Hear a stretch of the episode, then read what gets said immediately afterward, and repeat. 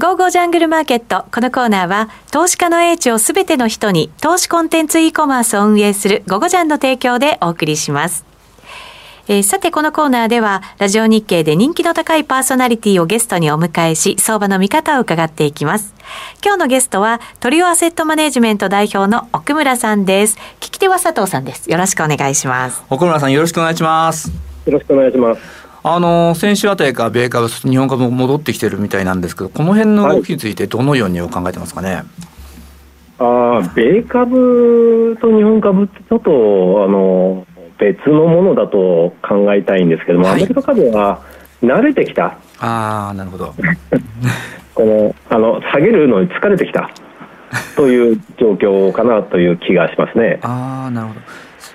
そも結構もう、なんですかね、大体売り売り切ったってことはないんでしょうけども、うん、まあ、事実反発の域に入ってきてるっていう感覚なんですかね。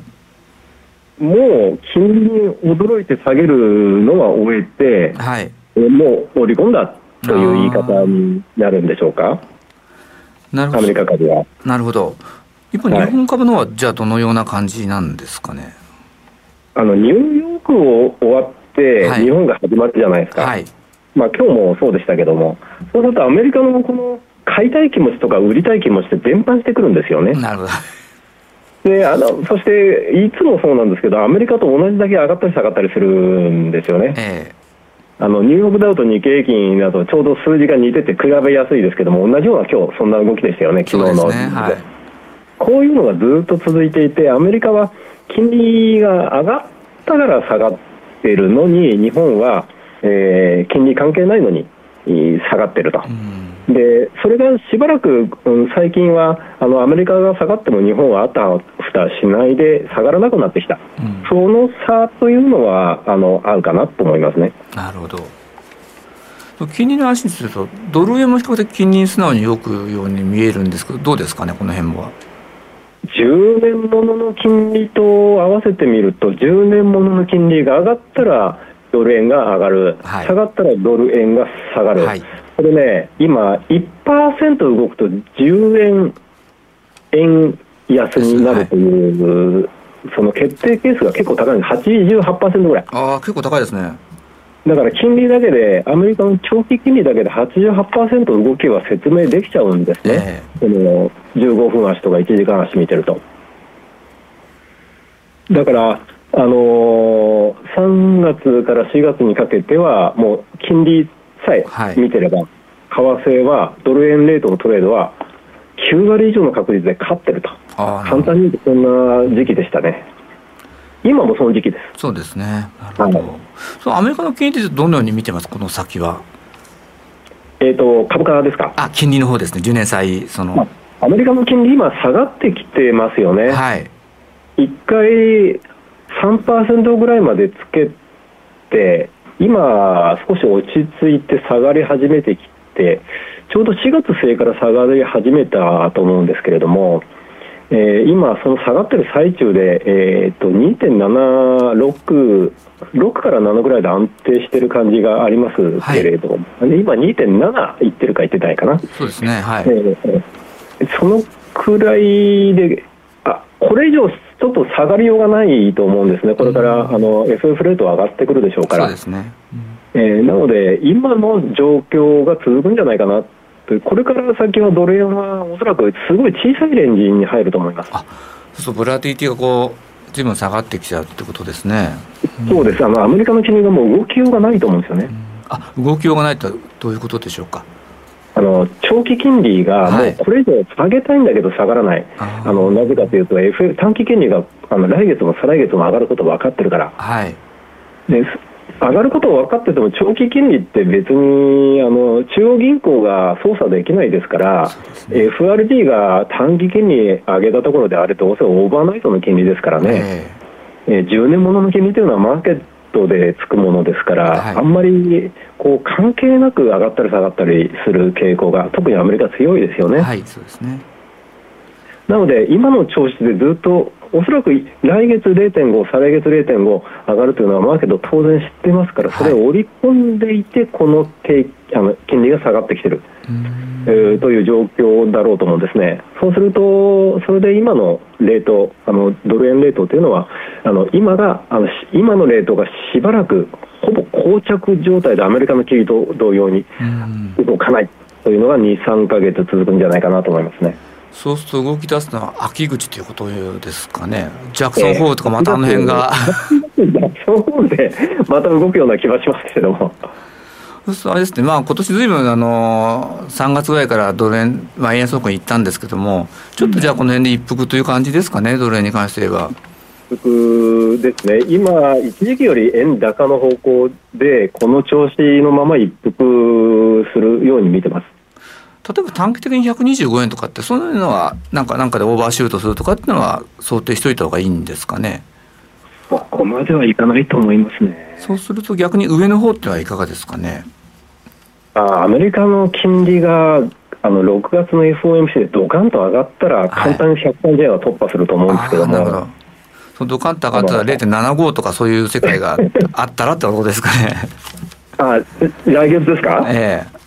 来月0.75上がったら簡単に130円超えると思います。ね。えー、マーケットで、あのびっくりするの弱いので、えー、あのセントルイス連議のブラードさんって0.75%上げると強いことをいろいろ発言してますよね。はい彼ね、1994年だったかな、グリーンスパンさんの0.75%上げた時の成功体験を知ってるはずなんですよね。なるほど。だから、それで株価下がらなかったじゃないかと。はい問題なくやれるで、その方がマーケットに対してあのインパクト与えられるよって思ってるんだと思うんです、そういうことがあったら、多分マーケットはびっくりして、えー、ドル円、一気に上がると思いますね。なるほど、なかなかね、それはあのシナリオとしてはサブシナリオのサブサブになっちゃうんですかね。6月、7月はないと思う、やるとしたら9月じゃないかな、ジャクソンホールでその時少しは漏れて、聞いて超えてくるんじゃないですかね。そうですよね。はい。まあ、あそこでちょっと、なんかそうにしても、あそこで地ならしというか、アナウンスしてからとかになるんでしょうね。えー、パウエルさん、あの相場と対話するというのが得意ですから、えー、つまりは事前に少しずつリークして、あのマーケットに準備をこうこうお伝えするということだと思いますね。そうするともうアメリカの金が大体このぐらいでしばらく落ち着くになってくると、米国株、はい、まあ、今までその金利上昇局面ずいぶん売られてきましたけど、今度その米国株の中でのその例えばもう一度この成長株にお金が戻ってくるとかそういうふうになるんですか、どうですかね、この夏から秋にかけての米国株っていうのは。長い目で見るとそうなんですけど、半年という短い目で見ると、今、お金が債券にシフトしているように見えてならないんですね。なるほど、はい。で金利3%上がるってもう10年ぶりくらいでのあのあのひどひどく久しぶりですから、アメリカが、はい、そうすると債券に魅力が出てきますよね。そうですね、うん、やはりそうすると、ナスダックのような配当ないような銘柄というのは売られて、もっと安定した10年もの債券に流れるのは分かりやすいし、えそれが株式全般についても言えるからずっと下がってきていたと思うんですね。はいこれはしばらく続くと思いますね、アメリカ株は。なるほど。はい。そうですか。じゃあしばらく今の状況でってことなんですかね、そうすると。アメリカ株通貨強い、債券強いっていうふうに金利が上がるとなってきやすい原則がありますので、そうですね、この原則には従うとは思います。なるほど。はい、そうすると通貨が弱いこの日本株ちょっとお伺いしたいんですけども、うん、あのまあ、まあ、円安効果って話も、まあ、それで業績がいいとこも確かにあることはあるじゃないですか。ありますね。この辺ってどういうふうに考えてます？あ株のことですよね。えー、そうですそうです。あの輸出企業ってやっぱり、えー、実は輸入額も輸出額も大体イーブンなんですけども、あそうなんです、はい、イメージ的には輸出の方がちょっとだけあの大きいので、えー、それはドルベースで輸出しているのであれば、有利ですよね。はい、で特にあの大きい企業は輸出企業ばっかりですから、えー、特に工業系は、はい、そうすると大体10円円安になると4%ぐらい最終利益上がりますので。そうすると、去年って30数パーセントぐらい上がりましたか、はい。そうすると今年度もそのくらいいく期待はありますよね。ああなるほど。それを考えるとあの利益というのはかなりいい線いくと日本企業は私は見てます。はいそうすると日本企業ってその、まあ、ようやく今日経平均が2万8000をしっかり抜けてきて、はい、まだ上値余地がアウトするんだったら、はい、今ってまだ買い仕込み場っていうふうに捉えてもいいんですかね？あまだ買いですね。あなるほど。えー、あのー、今、なぜあんまり上がらないかというと、はい、一番最初にお伝えしたように、アメリカが下がってきているので、はい、買う気持ちが起きないんですよね。なるほどところが、買う気持ちに対してあのもう一つの要素、利益というのが上がってくるのがもう目に見えているので、はい、そうすると、いずれは買う気持ちがまたあの出てくると。はい。えー、そうすると、その時にアメリカも買う気持ちが強くなってきてるから、アメリカと一緒に上がりやすいんじゃないかなという、すごいあの分かりやすい強気な見方をしてます。そうそう年末にそのかけては結構日本株っていうのも、まあ、米株もそうかもしれないですけども結構上値落ちってのはここはずいぶんありそうな感じですね、これから1割ぐらい上がったっておかしくないです。3万円ぐらい。いいですね。3万円ぐらいいくとなかなかあの世の中的にも気持ちが明るくなりますね。ええー、1回3万円ついた時すごく明るくなったじゃないですか。そうなんですね。これもう一回あると思いますね。そのなんか数値の3万って確かになんていうんですかね。重要かなって思ってはいるんですけどね。ええ。あの一時期3万9000円という大昔の値段を覚えてる方多いと思うんですけども、はいえー、あの実は3万円近くまであ2万7000円でもあそれ以上の値段が続いたのってあのピークバブルの時に1年半だけなんですよ。ああなるほど。その1年半を除くと今が最高に高い時なんですね。だから今あのその時を1年半を除くとこれからあの頂に上ってる最中というふうに見て取れますね。なるほど。あと日本株って日本の企業って結構内部留保もありますよね。やっぱりありますね。これって例えば自社株買いとかって時どうですかね？自社株買いあのいろんな会社がかなり努力してると思うんですけども、あれ、株無心にはいいけれども、これから株買う人にあんまり関係ないですよね。ああ、そうなんですね。今の既存株主のためにはなると思います。えー、はい。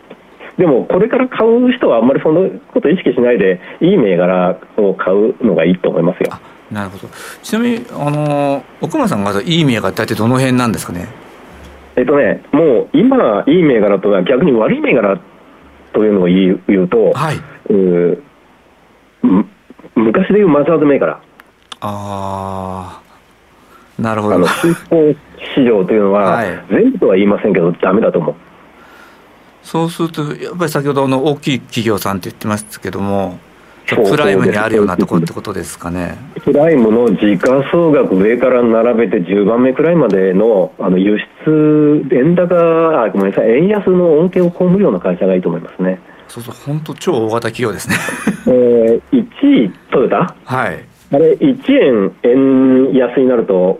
500億円ぐらい売り上げ上がるんでしたっけ？そうですね。あと、ソニーって実は、あの、円、高の方が利益あるはずなんですけども、ソニーもまあいい、あと3位はキーエンスですか？あそうですね、はい。あと4位はどこだった？全然か、NTT。NTT、はい。リクルート、あと東エレぐらいでしたっけ、あと、新越科学、ダイキン、任天堂、